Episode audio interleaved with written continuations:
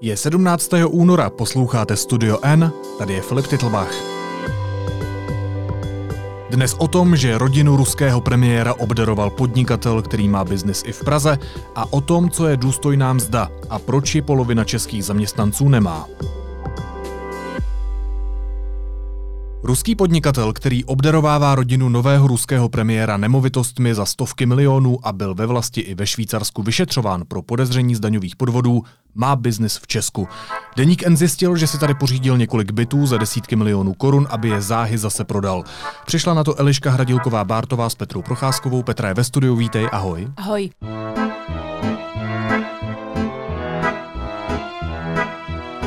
My už jsme tady v podcastu několikrát říkali, že Česko je jednou zemí, která slouží vlastně jako pračka na ruské peníze. Je tu obrovské množství Rusů, kteří různě skupují a rozprodávají byty, ale všechny tyhle případy se asi popsat nedají. Jak se stalo, že jste se rozhodli popisovat právě tenhle konkrétní případ, který je velmi důležitý? My jsme eh, samozřejmě vůbec o existenci eh, Alexandra Udodova nevěděli až do nedávna a bez spolupráce s našimi ruskými kolegy, jednak novináři, ale jednak i aktivisty, kteří se zabývají bojem proti s korupcí, vlastně existuje třeba v Rusku i fond boje s korupcí, ale i řada takových menších eh, projektů, které sledují právě tyto exponované osoby, tak kdybychom neměli s nimi dobré kontakty hmm. a oni nám nedali echo, tak jsme pravděpodobně na pana Udodova nepřišli, protože jak správně říkáš, těch Rusů, kteří se zabývají různými transakcemi, já ani nechci říct machinacemi, protože často to není porušení zákona z čistě jaksi českého pohledu, ale oni sem vkládají peníze, pak si je zase berou, tak těch je obrovské množství a nemá ani smysl každého z nich sledovat. Ale pan Ududov je prostě výjimečný případ. Takže jste dostali tip a pak jste se vydali podívat se na ty baráky, které pan Udodov vlastní nebo prodává. Dostali jsme tip a začali jsme nejdřív eh, googlit, šťourat v internetu. Eliška jako mistr uh, investigace v různých rejstřících a neúplně veřejných zdrojích uh, se do toho ponořila a začaly na nás vyplouvat neuvěřitelné věci. Vlastně ukázalo se, že ta kauza je mnohem větší, než naši ruští kolegové předpokládali, že to nejde o jeden byt, ale o hmm. bytů několik, že jde o obrovské peníze a že vlastně ten biznis, říkejme tomu biznis zatím, Eh, trvá.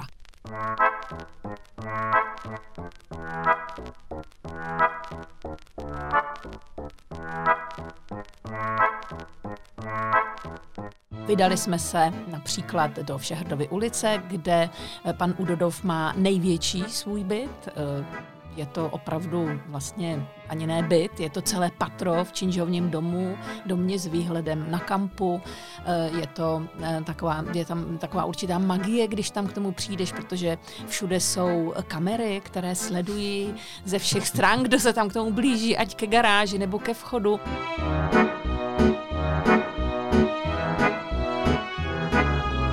Ten dům má ochranku, naštěstí jeden Fakt? z členů, ano, má ochranku, uh, jeden z členů té ochranky ne, se tam zřejmě nudí, protože on tam moc lidí nebydlí, prostě to je Aha. jasné, oni si nepořizují tito lidé byty k tomu, aby v nich bydleli.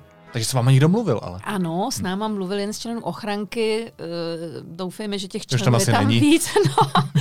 Uh, on, myslím si, moc dobře věděl, kde je to místo, kam kamery nedosáhnou. Takže hovořil s náma poměrně otevřeně, nepustil nás eh, do toho bytu, to je pochopitelné, uh, ale on sám v něm byl a vyprávěl nám, jak vypadá. Já si takhle vždycky jsem si představovala sídla ruských oligarchů a ruských zbohatlíků s různými soškami a mramorovými podlahami a kazetovými stropy. Takové to ala podnikatelské, ruské podnikatelské baroko, to je ještě mnohonásobně baroknější než jakékoliv jakékoliv jiné, jiné baroko. středoevropské baroko. Uh, a uh, prostě ten, ten dům má určitou, určitou atmosféru opravdu jako jakési uzavřenosti a tajemnosti. Uh, ty ostatní nemovitosti jsou trochu méně honosné, ale jsou také velmi drahé.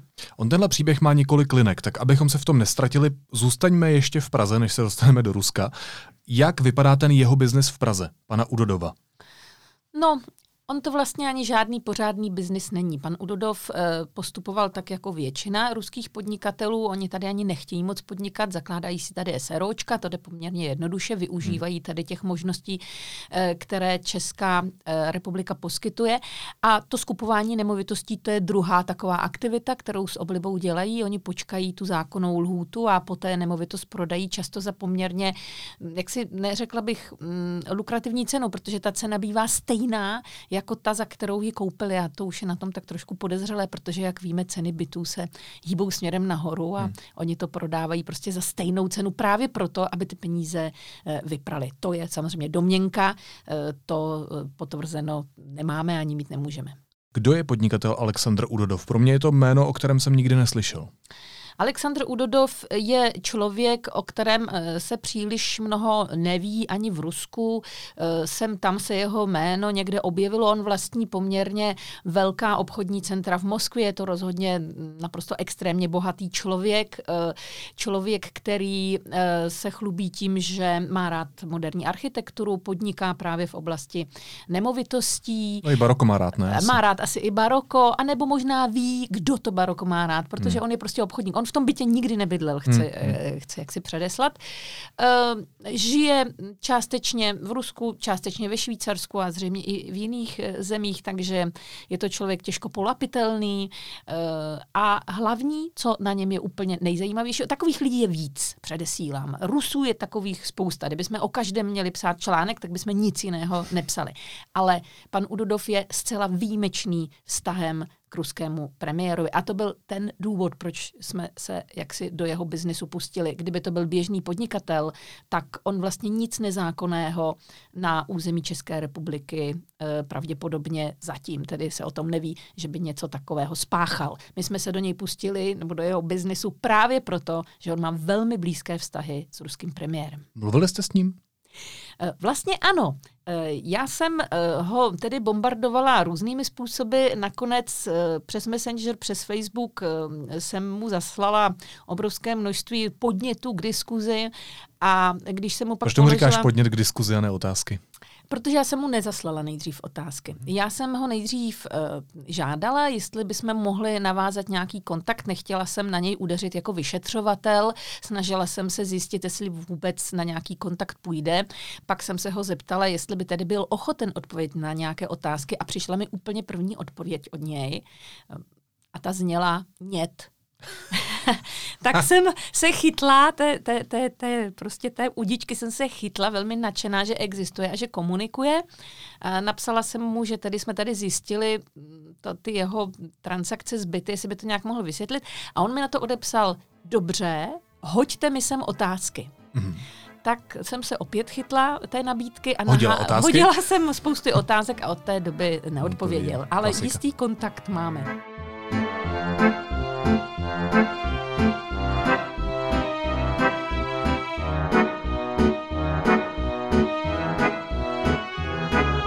Ty jsi zmínila, že je tady důležitý ten kontakt pana Udovova s premiérem Mišustinem. Jaký je ten jejich vztah? Ten vztah je dlouholetý a zdá se, že blízký, protože si nedokážu představit, že bych neměla blízký vztah s člověkem, který mým dětem a mé sestře daruje nemovitosti za miliony dolarů. Miliony dolarů to hmm. prostě jen tak nějakému kamarádovi, kterého máš rád, nebo jste se někdy spolu zahráli hokej, oni spolu hráli hokej a, a občas se někde výdali, e, působili spolu v různých institucích a v počítačovém klubu, no ale tak jako jen tak někomu nedáš e, takové nemovitosti. Tím spíš v době, kdy ten člověk není premiérem, ale šéfem ruského daňového úřadu. Tak je to poněkud zvláštní a tady už to přesahuje takový, takový ten běžný přátelský hmm. styk, bych řekla, když někoho pozveš na kafe. Eh, a určitě v těchto případech eh, se už úřady začínají o věc zajímat pokud nežiješ v Rusku a nepodnikáš tedy v Rusku, tak se úřady začínají zajímat, stříhají ušima a zajímají se o to i novináři. A to si myslím, že je vlastně na té kauze důležité. Eh, my nevíme, čeho všeho se pan Eh, Udodov dopustil nebo nedopustil, ale on může být zcela nevinný a třeba si opravdu ty obrovské peníze eh, vydělal tvrdou prací a miluje pana premiéra Mišustina a proto ho tady obdarovává. Ale člověk, který vstupuje do veřejné politiky, teď myslím pana premiéra, musí počítat s tím, že jde z kůží na trh a do centra pozornosti se dostává i jeho blízké okolí. A to je tedy zcela legitimní důvod, proč my jsme se o to začali zajímat. Pan Udodov byl ve vlasti i ve Švýcarsku vyšetřován pro podezření z daňových podvodů, to jsem říkal v úvodu. Vysvětlil nějak pan ruský premiér Mišustin, proč je v kontaktu s tímto člověkem? Eh, pan premiér Mišustin vůbec nic nevysvětluje, on mm, říká se tomu, mm, dělá mrtvého brouka ve vztahu k panu Udodovovi, eh, tváří se jako kdyby prostě nic neexistovalo. To vyšetřování totiž proběhlo už v roce 2011. Eh, když si člověk dá práci, tak dohledá opravdu materiály, které svědčí o tom, že pan Udodov byl jeden z hlavních podezřelých v obrovské kauze, která se týkala vratek eh, za DPH. Hmm. Eh, šlo tam o miliardy rublů, takže žádné miliony, ale miliardy rublů. A zajímavé na tom je, že ta kauza se nikdy nedošetřila a ve chvíli, kdy pan Mišustin, dnešní premiér, tedy tehdy hlavní tedy výběrčí daní v Rusku, vstoupil na, na scénu v tom Berňáku, stal se šéfem toho e, daňového úřadu, tak se ta kauza rozmělnila, zametla pod koberec, nikdo nebyl potrestán. Ty dvě miliardy zmizely, hmm. samozřejmě, ty už se nikdy nenašly, ale e, proběhla řada domovních prohlídek, například také u pana Udodova v Moskvě, ale on už v té době byl v Německu. A on teď žije v Moskvě nebo kde? V Německu? No, já myslím, že on žije na mnoha místech, e, on žije ve Švýcarsku, kde má i rodina pana premiéra Mišustina určité nemovitosti a e, prostě si tam jezdí a děti tam studovali Mišustinovi a tak dále. Hmm. Pan Ududov tam uh, také působí, uh, má tedy řadu těch uh, záchytných bodů tady v České republice, ale jezdí i do Ruska, takže to vyšetřování zřejmě opravdu se rozplynulo do, ne, do jaksi prázdna. Do prázdna. Ještě poslední věc. My už jsme zmínili, že to je příběh nebo že to je kauza, která má několik nitek. Týká se ruského premiéra, týká se velké ruské politiky, týká se teď už možná známého ruského podnikatele. Dá se tahle kauza obsáhnout jen investigativou denníku N, anebo s Eliškou Hradilkovou Bártovou spolupracujete s, ještě s dalšími novináři, investigativci po celé Evropě. Eliška má na starosti eh, novináře na západ od našich hranic a velmi intenzivně s nimi spolupracuje. Já myslím, že můžu říct, že jde především o švýcarské kolegy, se kterými má Eliška eh, dlouhodobou, prostě takovou naladěnou dlouhodobou spolupráci. On je totiž pan Ududov podezřelý i z nějakých věcí ve Švýcarsku a v Německu. Eh, a já samozřejmě sleduju tu ruskou část, tam tedy je to, to vyšetřování uzavřeno, ale ty protikorupční aktivity, a to nejsou prostě prostě nějaký, nějací aktivisté, to hmm. jsou skutečně zkušení právníci, kteří se v té oblasti dlouho pohybují, jsou to profesionálové opravdu na jaksi světové úrovni, uh, tak ti uh, v tom vyšetřování budou pokračovat a víme, že ta naše zjištění tady z těch pražských zdrojů jim uh, údajně velmi, velmi pomohla a mm, doufejme, že tedy se někdy odkryje úplně celá ta mapa, ta síť, protože mě by to samotnou strašně zajímalo. Takže ty texty, které jsme dneska ráno vydali, asi nejsou ještě poslední. Poslední určitě nejsou. Říká reportérka Petra Procházková. Díky moc. Hezký den.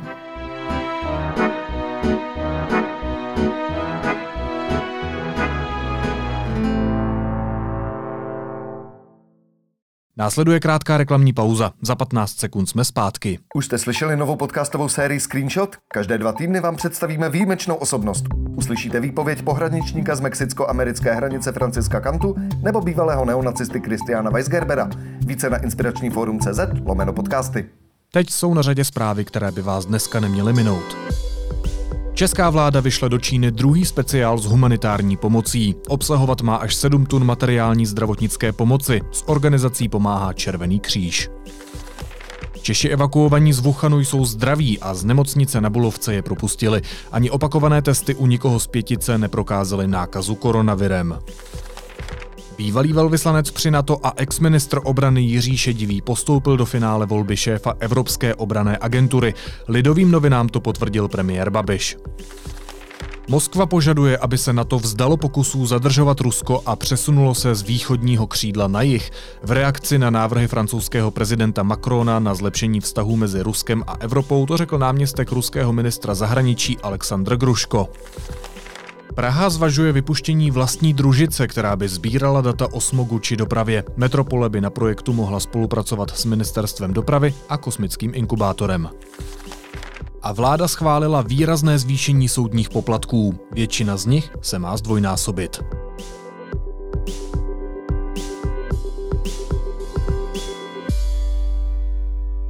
Pro polovinu českých zaměstnanců je to běžná situace. Pokud jim doslouží lednička, přestane fungovat auto, které potřebují k práci, nebo jejich dítě přijde domů s tím, že by rádo jelo na lyžák, utratí všechny své peníze, přiberou si v práci přes časy nebo si jednoduše půjčí. To sebou může nést řadu důsledků, kromě dluhů například zdravotní problémy, společenskou izolaci anebo horší podmínky v zaměstnání. O důstojném mzdě se budeme bavit s ekonomickou redaktorkou Terezou Minářovou. Tereza, ahoj, vítej. Zdravím. Mě by zajímalo, co znamená ten termín důstojná mzda? Kolik peněz si pod tím mám představit?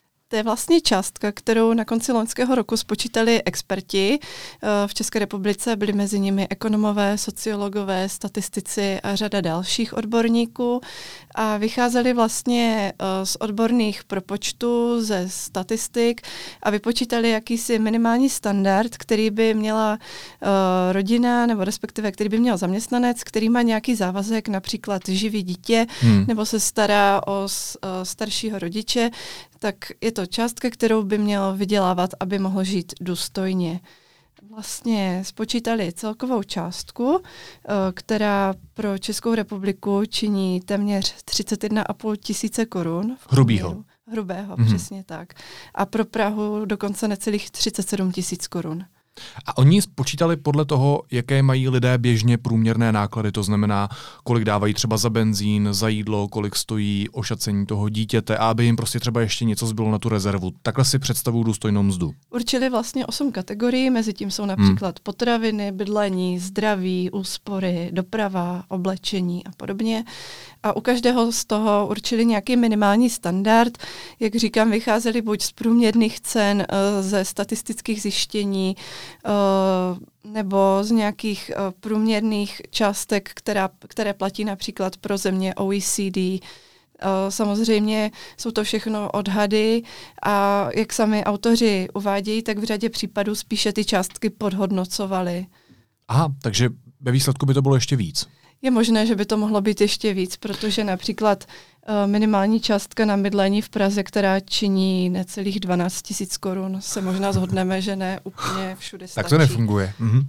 No a dobře, a kdo jsou tedy špatně placení Češi? To jsou všichni, kteří mají míň? Dá se to takhle podle říct? této analýzy v podstatě ano, což je zajímavé zjištění, uh, protože sem tedy spadají i lidé, kteří vydělávají podstatně víc, než jsou nějaké oficiální částky, s nimiž se pracuje, pokud obecně v Česku mluvíme o chudobě. Hmm. Například minimální mzda, životní minimum nebo nějaká hranice chudoby daná statistickým úřadem.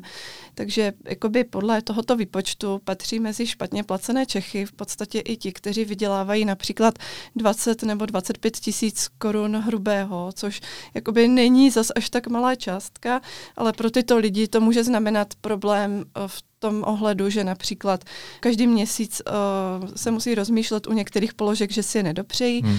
nebo nemají úspory, takže pokud uh, nastane nějaký nečekaný jednorázový výdaj, například, že jim právě doslouží nějaký větší spotřebič, auto, nebo pokud uh, nechtějí, aby jejich dítě bylo uh, jednou za pár let vyčleněné ze školního kolektivu, hmm. třeba kvůli tomu, že se někam jede, tak je to pro ně velký problém v tu chvíli.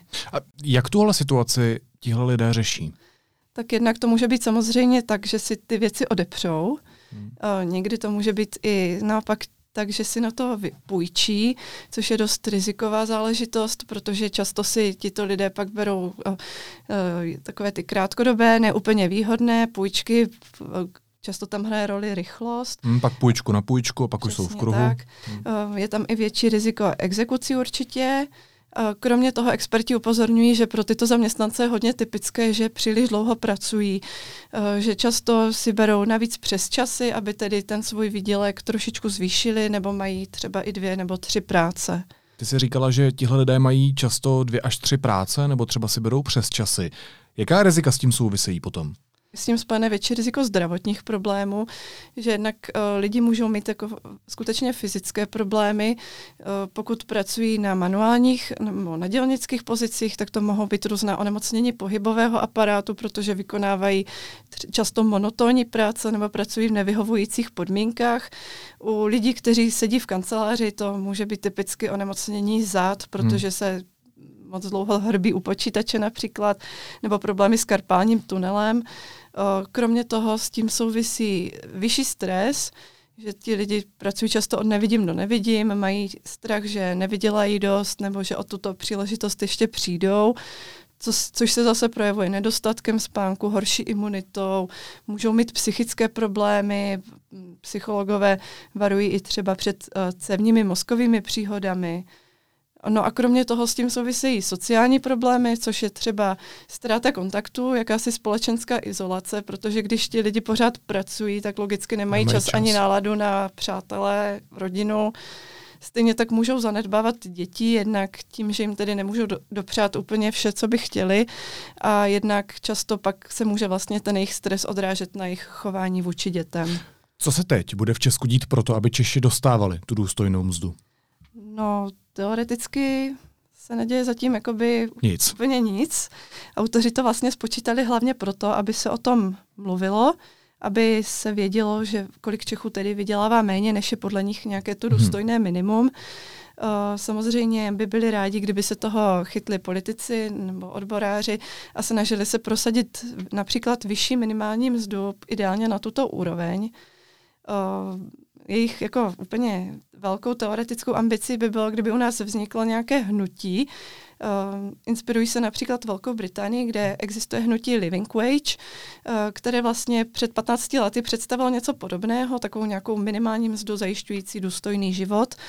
A z tohoto konceptu se v té Británii stala eh, vlastně stala velmi rozšířená platforma. Dobrovolně se k tomu připojilo téměř 6 tisíc firm, včetně velkých uh, podniků, jako jsou IKEA nebo Nestle, které se jakoby vlastně veřejně sami chlubí tím, že lidem toto minimum platí.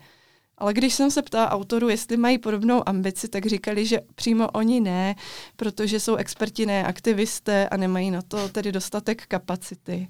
Dobře, ale je tedy reálné, aby se u nás ta minimální mzda v nejbližších letech dostala na těch zhruba 30 tisíc korun? A když mluvím o nejbližších letech, tak eh, pak se samozřejmě ta důstojná mzda ještě může zvednout. No, uh, když jsem se o tom bavila se zástupci zaměstnavatelů, tedy firm, s hospodářskou komorou České republiky, tak ti to označují samozřejmě za poměrně absurdní nápad, uh, protože uh, podle nich by to řadu firm, zvláště těch menších, položilo na kolena, že by si vlastně nemohli dovolit platit podobné minimum. Ono to vlastně jde vidět, jako i logicky to jde odhadnout podobná reakce z toho, jak každý rok probíhají jednání okolo minimální mzdy v České republice, hmm. že když se zvyšovala například na letošních 14 600 korun, tak byla okolo toho poměrně bouřlivá diskuze, takže... Co je to směšná částka. Takže 30 tisíc korun je hmm. vlastně dvojnásobek, tak si to dokážeme představit. Takže my jsme v kruhu. No, ale v bludném kruhu. Na druhou stranu jako eh, je pravda, že pro řadu těch menších firm, to znamená ne velký korporáty, to skutečně může znamenat problém. Bavila jsem se s poměrně něk, dost, nebo větším množstvím menších podnikatelů, kteří mají například v regionech nějaké firmy, například v Jihomoravském kraji uh, výrobce textilu a oblečení, který vyváží do Evropské unie. Hmm. A ti vlastně mě jako říkali, že už i teďka, když roste ta minimální mzda, tak skutečně musí část zaměstnanců propouštět. Ne kvůli tomu, že by si nemohli dovolit zaplatit to minimum, jenže na minimální mzdu je v Česku ještě navázaná takzvaná zaručená mzda, která je vyšší a vlastně platí pro většinu ostatních zaměstnanců. Takže když se zvyšuje minimální mzda, tak se zvyšuje i zaručená mzda. A například někteří ti podnikatele tedy říkali, že už propouští, nebo že když zvýšili výdělky lidem, tak musí zvýšit i ceny, tím přicházejí o odběratele. V podstatě spousta majitelů malých firm mě sdělila, že pokud by minimální mzda činila 30 tisíc korun, tak ruší podnik. Říká ekonomická redaktorka deníku Enter Zaminářová. Terezo, díky moc. Já taky děkuji za pozvání. Ahoj. A na závěr ještě jízlivá poznámka. Policie podle serveru Seznam zprávy vyzvala exministra Vladimíra Kremlíka, aby kvůli údajnému nabídnutí úplatku od jeho někdejšího kolegy Martina Janouška podstoupil test na detektoru lži. Kremlík s tím prý souhlasí. Zajímalo by mě, jak by se takový detektor lži tvářil, kdyby musel zkontrolovat celou českou vrcholnou politiku. Myslím, že by se tetelil štěstím. Byl by nešťastný. Dobře, byl by z toho úplně vlevo dole. Naslyšenou zítra.